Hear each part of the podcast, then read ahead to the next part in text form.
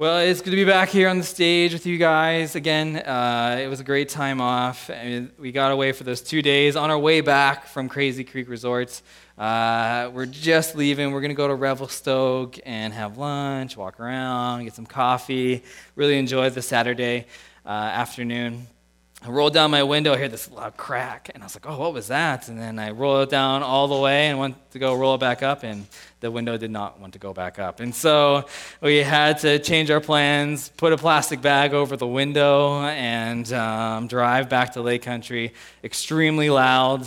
We got to Sicamous, and I was like, this is the worst ever. And so, and I wanted a coffee, and I was like, what do I do? And then I was like, well, let's do the drive through just for fun uh, to kind of lighten the situation because kids were upset. So then I had to lift up the plastic sheet, put my head through the window, and order my Tim Hortons coffee. And so uh, you should have seen the look looks that I got at the, the, the drive through, they were spectacular. Some guy literally stopped and just stared at me. I was like, I just need my coffee, man.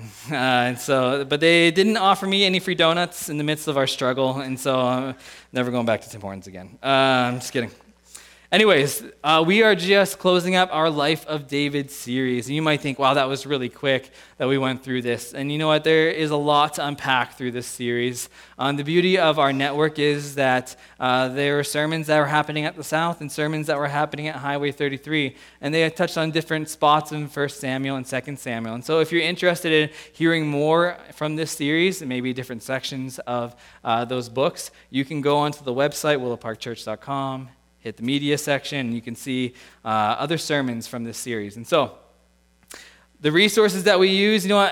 As we go through series, I've been adding this kind of like resources that we've used through the series. If you're interested, you know and to continue to read, uh, and to uh, you know to learn more about uh, the life of David, I used First Samuel, Looking for a Leader by John Woodhouse, Second Samuel, Your Kingdom Come by John Woodhouse. Some of these, they're obviously not like I'm going to sit down and read this in a day. These are some uh, like uh, commentaries. But those first two, actually, they're, they're actually really nice. They break it up really easy, and they're almost like sermon esque kind of um, chapter, how they break down the chapters. And so it's actually like a fun read, uh, and good read for you if you'd like that. And then David the Great by Mark Rutland in there too. So if you're interested, you want to write those down, you want to take a picture, you want to buy some more books off Amazon, please go ahead.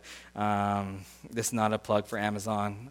Uh, I don't, you can buy wherever you want to buy. And so, anyways, how do we end this series now? How do we finish off our Life of David series? I mean, I could speak on David on the run and his experience in the caves. We could talk about him becoming king. And this is what I was thinking about this week. How do we close this off? And I landed on 2 Samuel 12, uh, which works well as we prepare to take communion today. Uh, and so this topic doesn't, you know, maybe usually have its own space in a sermon.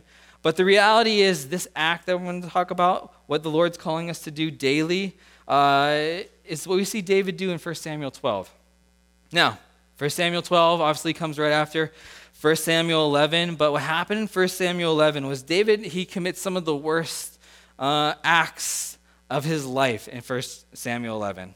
He commits adultery, which leads to a pregnancy, then leads to him murdering Uriah, who is Bathsheba's husband. And so, for the, actually the last three stories, or the last three chapters in 2 Samuel, uh, in 2 Samuel before 2 Samuel 12, David has actually been using his position not really, you know, for justice and righteousness for all people. He hasn't really been helping you know, the people out. It's kind of turned that he's looking a little bit more out for himself, his desires, and the things that he wants. And so, chapter 12 leads him to be confronted by the prophet Nathan. And David after David had been caught in sin, and this is, we're going to see how David responds to his sin. We're going to see how David responds uh, to this confrontation. So 2 Samuel 12 is about a year after David's affair with Bathsheba, and we know this because the child from that affair has just been born, and back in those days, it took nine months, you know, for a couple when they had sex and for the birth of a baby. Uh, it's still for today, obviously, nine months. I've had four kids. I personally actually haven't had four kids, but I've been there cheering my wife on uh, as she's had them. And so, Nathan comes as the obedient prophet that he was. He came to David and he began to speak. And he brought a situation before the king, and this story is well known that maybe we forget its true nature sometimes. But an important role for a king was to administer justice among his people. And it seemed that Nathan now was bringing this case to David for the king to consider. How are you going to rule against this case? And so, before we enter that, let's pray. Father, we thank you that we can come together and we can, Lord, read through this, this life of David, Lord, as we can read through this story in 2 Samuel 12 of when David is confronted by Nathan, and Lord, what it means for us, Lord, what we can glean from it, what we can learn from it. Lord, and I pray that it prepares our hearts for communion today. Lord, I pray that what we hear today, Lord, what we will resonate with us today, will prepare for what we're about to do at the end of this sermon. Lord, we thank you that your word is alive, Lord, that it pierces, that, Lord, that it teaches, and Lord, that it shows us, Lord, things, Lord, that we're going through right now where we, we need your help at. And so, Lord, we pray that the sermon resonates with our hearts, Lord, as we prepare for communion. Amen. All right, 2 Samuel 12, 1 to 3 says, The Lord sent Nathan to David when he came to him, he said, There were two men in a certain town, one rich and the other poor. The rich man had a very large number of sheep and cattle, but the poor man had nothing except one little ewe lamb he had bought. He raised it and grew up with him and his children. It shared his food, drank from his cup, and even slept in his arms. It was like a daughter to him. Now a traveler came to the rich man, but the rich man refrained from taking one of his own sheep or cattle to prepare a meal for the traveler who had come to him.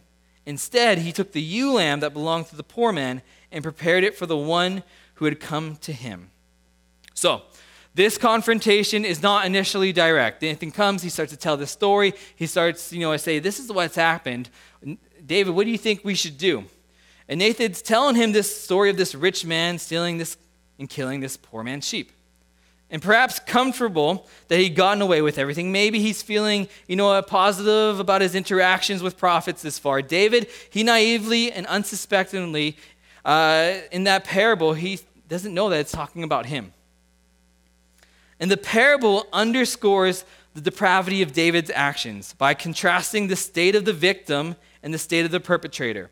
So the rich man, right, had a very large number of sheep and cattle, while the poor man had just this one little lamb that was like a child to him. It's like, his, like one of his own. As one commentator puts it, the one who has practically everything, David, takes away the only treasured possession of the one who has next to nothing. So this presents, right, the rich man as this despicable character. His acts are deplorable. Why would he do such a thing? And so Nathan's parable is an ingenious way of getting the king, you know what, to level judgment against himself.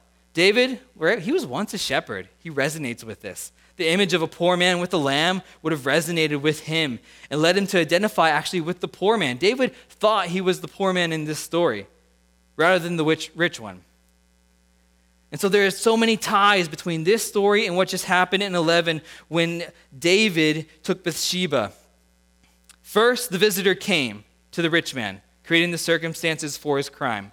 In the previous chapter, Bathsheba and then Uriah came to David, and their coming created the situation in which David acted so wickedly. Second, now we see a man who took. The rich man thought it was be a pity to take anything from his vast flocks, from everything that he had, from all the number of sheep that he had. So he took the little ewe lamb that belonged to the poor man. So, David will be forced to recall that he took Bathsheba. Third, the rich man not only took the ewe lamb, but he killed it. This action being hidden under expression, he prepared it. Now, how's David going to respond to this? He's heard this story. He thinks he's the poor man. He doesn't think he's the rich man. Now, how does David respond to what, what he's heard? David burned with anger, it says in 1 Samuel 12 5, against the man and said to Nathan, as surely as the Lord lives, the man who did this must die. He must pay for that lamb four times over because he did such a thing and had no pity. He had no pity. So, Nathan, right, he's created this beautiful story. It hits David on many personal levels. And it draws David in by making him think that he's the poor man, right? And David demands repayment by fourfold as it was custom by Israel law. If you stole someone's sheep, you had to give them four sheep. That was custom. That's what had to happen.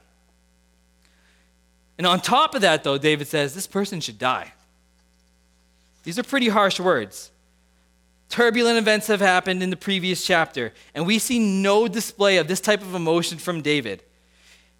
He was disturbingly calm and he was disturbingly calculating, even when Joab anticipated that he might be angry. But now that there is nothing calm or calculating about his judgment of the rich man and his conduct, David's like, This rich man, he must die, and he must pay them back four sheep. David, he even invokes the name of God. He says, This is the fir- seems like the first time that even that David's thought about the Lord in a long time. He says, By the living God, he pronounced the death sentence on this rich man. He's like, By the Lord, this man must die. David is so worked up. He goes above and beyond what the law says. Because the law was simply, right? Four sheep for the one, not death. And David knew the law. This is not what justice called for, it's what David's anger called for. And this is what anger does. This is what sin does. It causes us to go above and beyond our normal response to a situation. David is deeply troubled. And this is what it, like I said, sin does. It causes us to be troubled and it causes us to respond in anger. It messes with our emotions. It separates us from God.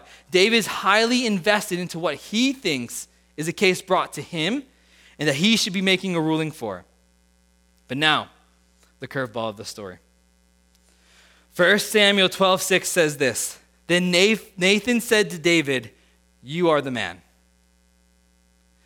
I always wonder like how long the pause between this line and the next would have been, right? David just anger, this person must pay four sheep back and he must die. And then Nathan's like, You're the man.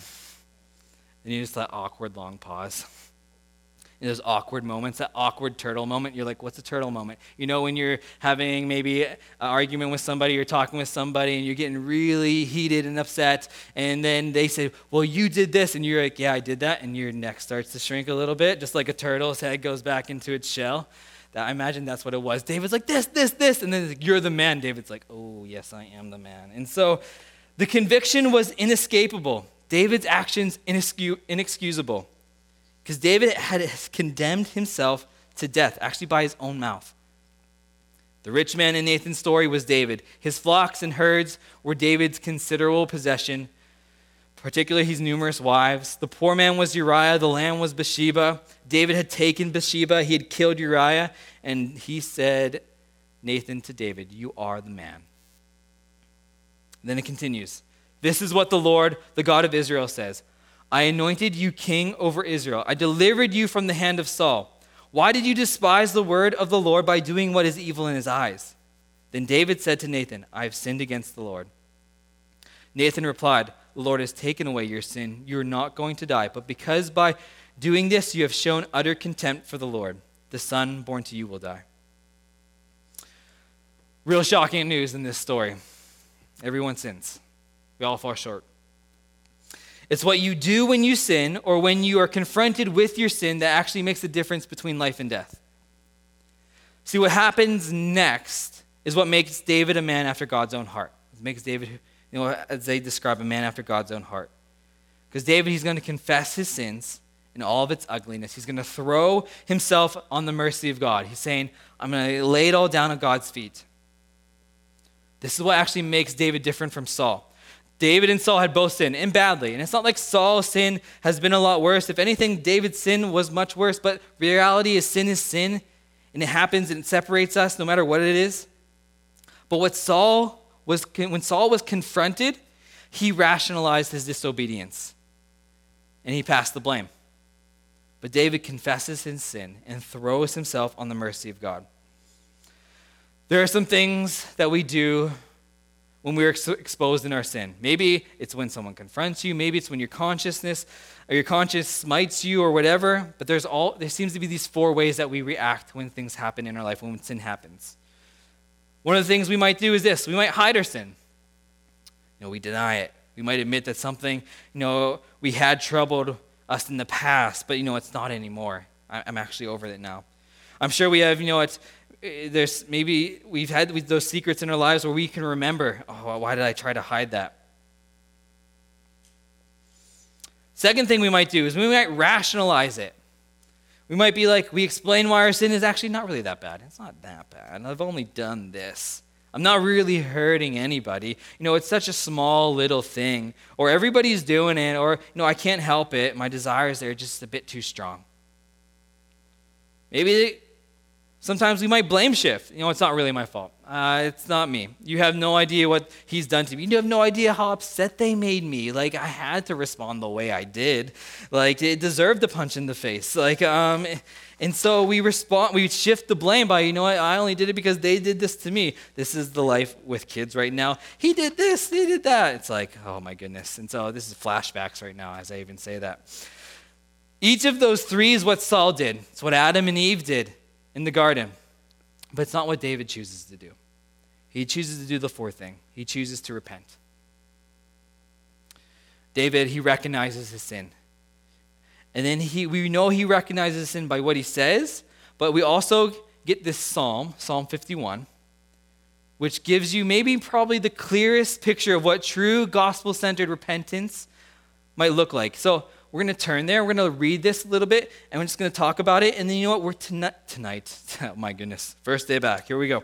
This morning. This morning, we're going to take communion. Uh, and I hope this prepares our hearts for communion. So, this psalm gives you the anatomy, like the internal workings of this gospel centered repentance. Now, this is not like systematic theology. It doesn't have this real tight outline. This psalm is maybe like the Bible's version of jazz. You know what? It's just kind of like just going with it, feeling the flow. Because it's simply this it's a prayer from David's heart.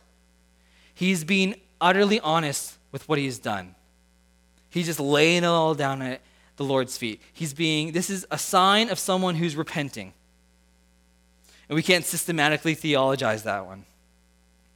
So the title of the psalm states this For the director of music, a psalm of David, when the prophet Nathan came to him after David had committed adultery with Bathsheba. So if you have your Bibles open to Psalm 51, you should see that title there. That this, this, this title is right there. So we know, hey, this is what David did when he was confronted by Nathan. This is what he's saying to the Lord. This is what he said.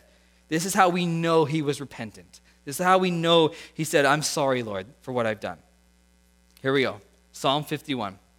And it begins and says, Have mercy on me, O God, according to your unfailing love, according to your great compassion. Blot out my transgressions, wash away all my iniquity, and cleanse me from your sin. For I know my transgressions, and my sin is always before me. So, right away, what is the basis of David's prayer that we see in this? Where is his hope? In the mercy of God. He's laying it all down right there. It's not in any of his past righteousness. He's not like, God, you know what? For on the whole of my life, I've been a really good king. Remember that whole David and Goliath thing? Like, that was me. Like, I have a little bit of good capital saved up in the bank from how awesome I was. He doesn't say that. He doesn't try to rationalize it and make it seem like, on a scale of things, you know, my sin isn't that bad, even though it was pretty bad. And so he's not like, God, you have no idea how hard it is to be king. like, he's not like, you know, my other marriages, they're not going so well. Like, for three straight weeks, every night, all my wives have been complaining to me about having headaches. Like, and so he's not saying any of this. He's not rationalizing, you know, what he's done. He's not trying to bargain with God, make some promises for his future. You know, it's like, God, you know, I'll do better next tomorrow. He's not asking God for forgiveness on credit. God, I need you to let me off this one. In return, I'll make up to you in the future. I'll be a, a, the best husband and the follower that you've ever seen. He doesn't do any of that. David simply, he's just open and lays it all down. He puts all of his hope and his and everything he's going through in one place, in the mercy of God because he only has one hope in God's mercy.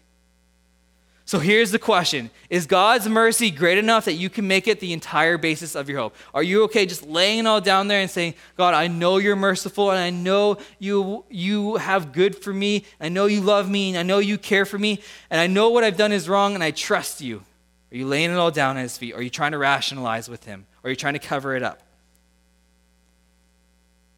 The psalm continues. Psalm 51 49 says, Against you and you only have I sinned and done what is evil in your sight. And you are in right, you are right in your verdict and justified when you judge. Surely I was sinful at birth, sinful from the time my mother conceived me.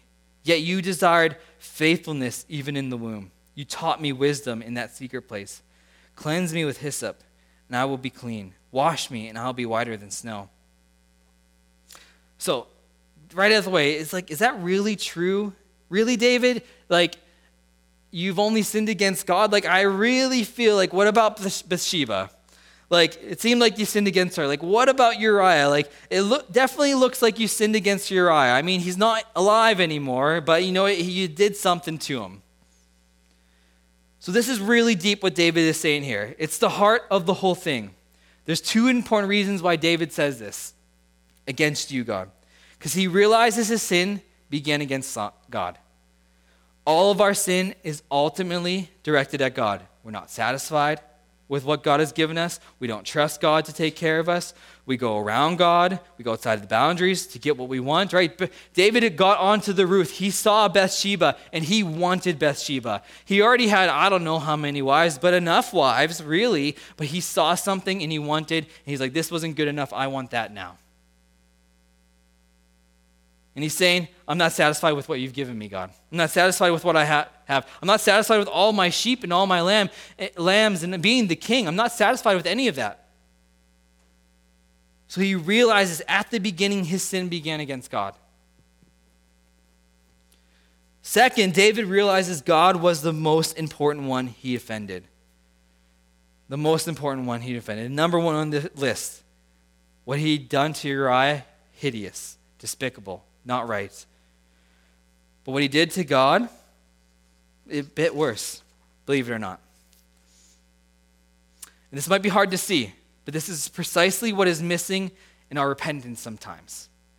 We're always focused on what our sin has done to others, but we rarely think about how much of an insult it is to God. We feel the pain because of what it hurt done to others and what it's done to ourselves, but a true repentance is recognizing, oh Lord, I'm so sorry for what I've done. I'm so sorry how this might have hurt you or how this hurt you. David is overwhelmed with this truth at this point. He says, Against you, you only. In the repetition of you, you in the Hebrew, it actually shows this intensity of emotion. He's like, You, God, you. After all that you have given me and what you've shown me, I forsook you. You, God, you. It's, that's intensity. When was the last time you were emotional about maybe what your sin has done to God? Not that you cry because it made you feel bad or embarrassed you, but because of what it done has done against God. David, he says in this section, he's just like, this is just how I am. He's like, I, I, was, I was born like this. I don't have to practice it. I'm just, actually, oh, I'm pretty good at sinning. He's like, he's owning it. My behavior was not this one off exception. He's like, this is just who I am from birth. You didn't catch me at a bad moment. That's just the way I am. I was brought forth in iniquity and I was born with sin in my heart. He's like, I'm a deeply flawed individual. He's just laying it all down there. Lord, I'm so sorry. I, I am a sinner. I am a sinner. I've fallen short. And I look back, you know, on my life as a kid. As five year old Jeremy, you know what? I would wake up nice and early. You know, I wasn't sitting down at the table as a five year old at 6 a.m. in the morning, you know, at an ungodly hour. Um, and that ungodly at that time, it felt to me, um, or to my parents. And I wasn't just saying, oh Lord, I surrender more of my life to you at five years old. My parents were waking up when I was getting up at 6 o'clock because they were afraid of what I might do at 6 o'clock by myself as five year old. There's been times that I've shot bottle rockets out of the window. Yes, it, was it dangerous? A million percent. Did I catch something on fire in the house? I don't know. Uh, you know, Google it and see. Um, but there, I, I'm not, I was imperfect. From a young age, I'd fallen. I'd, I'd done things, you know, at five year old, I was, yes, pure as, as a kid, but you know what? I needed Jesus. He continues, David, let me hear joy and gladness. Let the bones you have crushed rejoice. Hide your face from my sins and blot out my, all my iniquity. Create in me a pure heart, O God, and renew a steadfast spirit within me. Do not cast me from your presence or take your Holy Spirit from me. Restore to me the joy of your salvation and grant me a willing spirit to sustain me. David knows that God's intention for him is this is good. And this is huge. Sometimes when we sin, sometimes when we've fallen short, sometimes when we've done something that we feel, you know what, is too big, we feel that it's permanently disqualified us. I, am the Lord can't forgive me for that.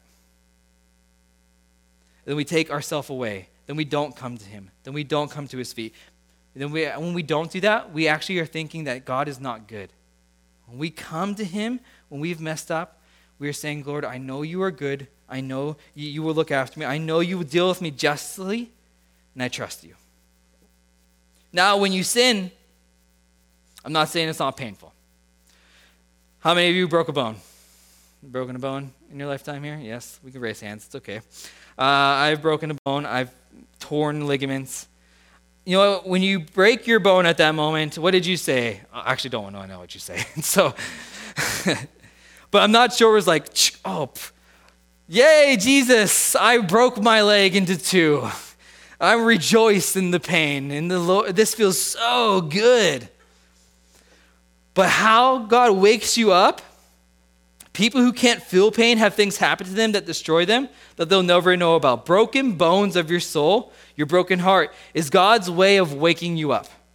Conviction and guilt, they're terrible and painful. Yes, and they feel not great, but not as terrible and painful and destructive as unchecked sin in your life. So you don't resist it because the life-saving mercy of God, the voice calling out to you, pointing you, pointing out your sin, we don't want to resist it. God's goal for you is your deliverance, not your destruction.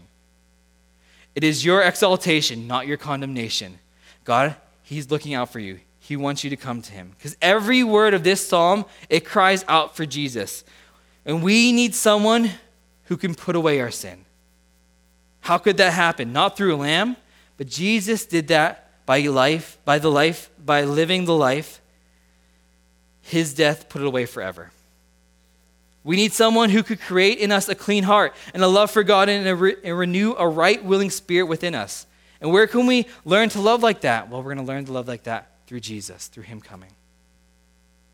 I'm just going to call up the worship team here, and we're going to partake in communion now. I might sound, this might sound like a broken record, but the gospel is the one thing that will change us.